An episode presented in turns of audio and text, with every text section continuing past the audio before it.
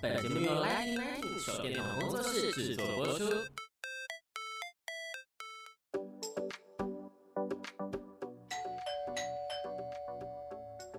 Hello，老师，准备好了吗？那就赶快来跟我们分享你想说的事吧。老师大声公。大家好，欢迎来到老师大声公，我是 Lighting Lighting 的奶迪。今天我们很高兴请到烛光视觉行销的强振国老师，您好。奶迪好，大家好。老师其实不但是这个视觉行销的总监，那他更是一个很专业的摄影师。说起我们为什么会认识哦，其实呃就跟一般一样，因为我们有需要专业的摄影师帮我们做一些拍摄，尤其是有一些呃很特别的物件。所以我们在千寻之后就找到了老师。那其实老师自己也是很多知名的，不论是艺廊啊，或者是收藏家的御用摄影师哦。比如说我们的奇美博物馆，是是是。嗯、那老师您您您再多介绍一些来吓吓我们好了。嗯，也没有到吓吓啦，就是一些像蔡成南，嗯，他的个人收藏，他有很多的收藏，嗯，然后还有一些像我之前最大的应该就是那个。有一个叫翡翠博物馆，我不知道你知不知道？啊，我知道。后来收了嘛，嗯、对不对？嗯、就是那之前他们就是典藏说有一千多件，嗯、然后也是经过很多的人挑选，然后选到我，然后由我去做拍摄，嗯、然后我还有接过像国外的一些艺术家艺术典藏的拍摄，这个我都是蛮有经验的，这样。嗯，这是以 for 比较艺术类的。嗯、那我其实，在专业的部分还是以商业为主。嗯、这部分还是会就是商业摄影。对对对，商业摄影为主，这样。嗯哼哼。因为老师其实商业摄影还蛮广泛的，包括说人物啊、活动啊、美食啊这些都可以叫做商业摄影。对，没错。那您在这部分的话，有没有其实有一些 case 也可以跟我们分享，就是你有曾经拍过哪一些的商业摄影呢？可以啊，像你们现在常常在西门町有一个那个城市商旅。那个叫德力庄，嗯、哼哼它的有一个大型的那个 LED 墙，哦、就在那个太明显，对对，那很明显嘛，那个圆环嘛，对不对？几乎百分之九十的作品都是我的，哇！不管是城市商旅，嗯、还有打狗爸，还有海霸王，嗯，我算是已经跟他配合七八年以上，哇！然后在他的一楼有那个庄总裁有收藏我的作品，嗯，然后那那一张是我取名叫黄金城。就是在九份拍的一张作品，然后放在他的拉比，有我签名这样。Oh, 对如果大家有机会呢，一定要继续去看一下。当然忽然跑进去也有一点。也 OK 啊，那边其实还好，那个区块其实它是一个 open 的一个环境啦。它一楼就是打狗爸嘛，就是有餐厅，它有组合的复合式的。蛮欢迎大家去看看哦，所以您可以经历到很多很艺术或者是很落地的，就是跟我们普罗大众都可以接触的文化，你也都可以碰到。然后物件也是哦，也是也是哇，甚至更冷门的、更夸张的是，我接过二十六位。AV 女优的拍摄，这个可能大家眼睛会为之一亮，可能在边听边在那个捷运上面会忽然要讲有没有后续呢？还是特别的花絮？其实商业摄影它最跟一般最大的摄影不同的是，它不能随意分享。嗯哼，所以你看我在我的 FB 很少看到我的商业作品，原因是因为商业机密嘛。对对对，只是有签保密协定这一块了，所以。呃，我们就算当初那个是一个成人网站要建制，嗯、然后说哇，邀请了很多的那个日本的这一类的专业人士来台湾，然后进行拍摄。嗯，然后后来那个网站也因为某些原因没有开成，所以整个、啊、整个硬碟就呢就锁住了，啊、就就再也看不到了这样。嗯哼，这样。我觉得这也是一个很特别的经验哦，就是成为摄影师的一个算是一个 bonus，就是可以有各种不同的行业别，然后各种不同的题材。是，对，蛮好玩的是那个波多野结衣，哎，最后他一次来台湾拍了一个就是跟机车不平有关的杂志。嗯哼哼，那本就是说什么造成销售啊，大家要疯抢啊。嗯，其实那本我们就开玩笑说，其实。那些所有照片都在我的硬碟里面。哦，其实你才有最完整精华版。对对对对对对。哇，我觉得这真的是一个很很美丽的经验。从艺术的角度，很多东西都是美的。对对对，看你怎么去看它。嗯、对对，那老师，你当初是在什么样的一个契机下面会去接触到摄影这部分呢？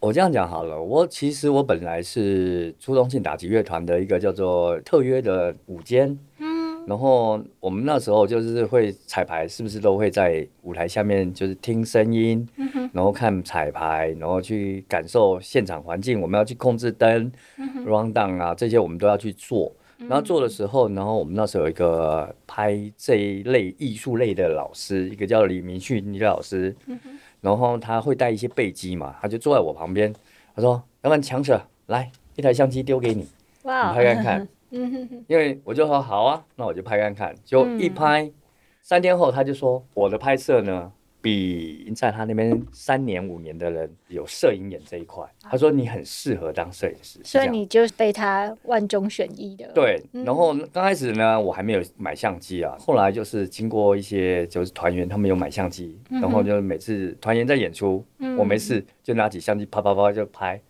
拍到结果那猪团都拿去发新闻啦，拿去用啊，甚至最。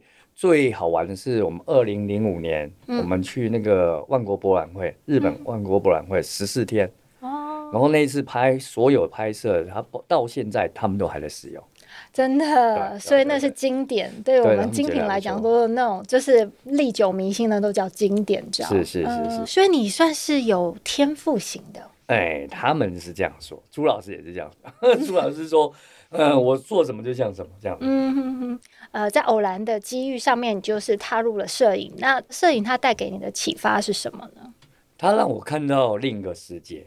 因为一般我们在用眼睛看的跟相机看其实是不，是不同的。嗯哼。那我发觉我有这个天分，是可以在相机里面去找到一些有温度，可以去延伸很多视觉上的变化的东西，就会。变得很陶醉在这里面，我觉得这样是最幸福的，就是把你的工作跟你的嗜好还有你的天赋通通结合在一起。再怎么做你也不累，你可能越做越嗨，对不对？就是对，常常想到一个 idea 就可能赶快一弄，就是到公司里面哇，一弄就弄，可能超过半夜。嗯哼，不知不觉时间就过了，就过很快。就是你会挑战你自己，你也可以战胜你自己。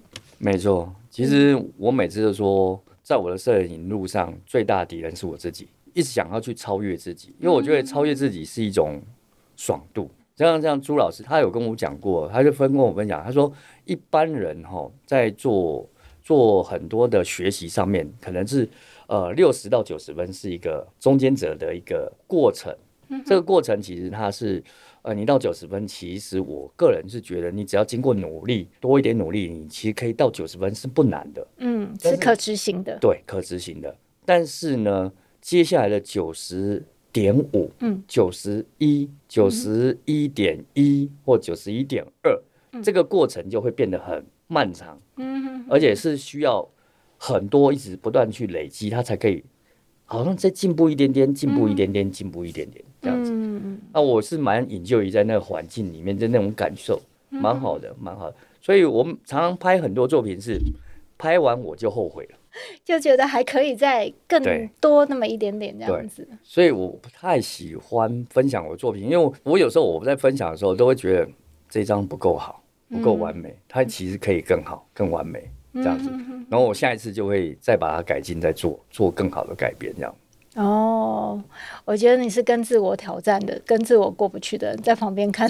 没错，已经很好了。你到底要怎么样？就只有你自己知道你到底要怎么样。对对对对对。嗯，那有没有什么，就是你在摄影的过程啊，或者是领域方面，有没有一些很特别的经验？什么故事啊，或者是你有碰到什么样的其他的瓶颈，可以跟我们分享的？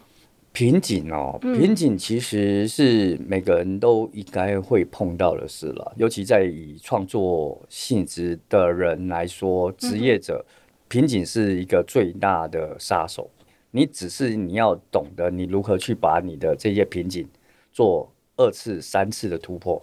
那我的突破方式，因为我本身也喜欢做木工，嗯哼，摄影这边卡住的时候，我就会去实做一些东西。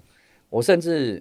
有时候早上七点起来，嗯哼，就在我的木工工作室忙忙忙忙忙，除了中间吃饭时间下来，嗯、其他时间就在那边忙到十一二点。你在转换，对不对？你在转换你的注意力。对对对，嗯、我在找到新的 image，就是新的构思。嗯，所以我的客户其实都跟我不错了，就是做久了都跟我不错，他不会去压榨我说，哎，你三天一定要给我一个答案什么的，他就说没关系，强哥我等你。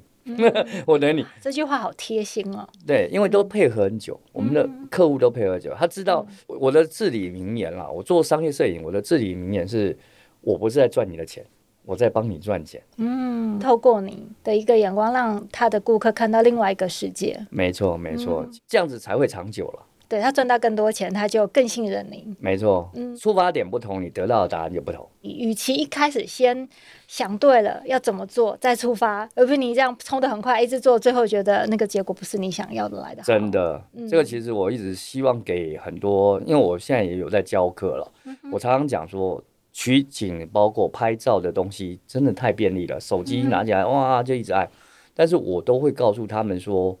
当你按下那一下的时候，先想我为什么要按哦，而不是按了以后才看。哎呦，这张好像有中哎，啊怎么中了？不知道。哎，有 feel，对，你都会忘记。嗯，但是如果你是经由脑子去想，就算失败，它也是有过程。哦，它也成为你的一个 record。对，没错，没错，这是一个很棒的做法。所以我很多学生现在就是在按之前都会先想。搞不好大家就可以尝试，因为现在每个人手机里面的照片都快爆炸，可能有部分也是这个原因哦。对，就等等等等，先按再说。有时候一按还会有十连拍。对对对对对对对对。哎，那刚刚老师讲到了手机哦，因为大家真的就是顺手可以拿到最好的摄影器材，应该就是手机。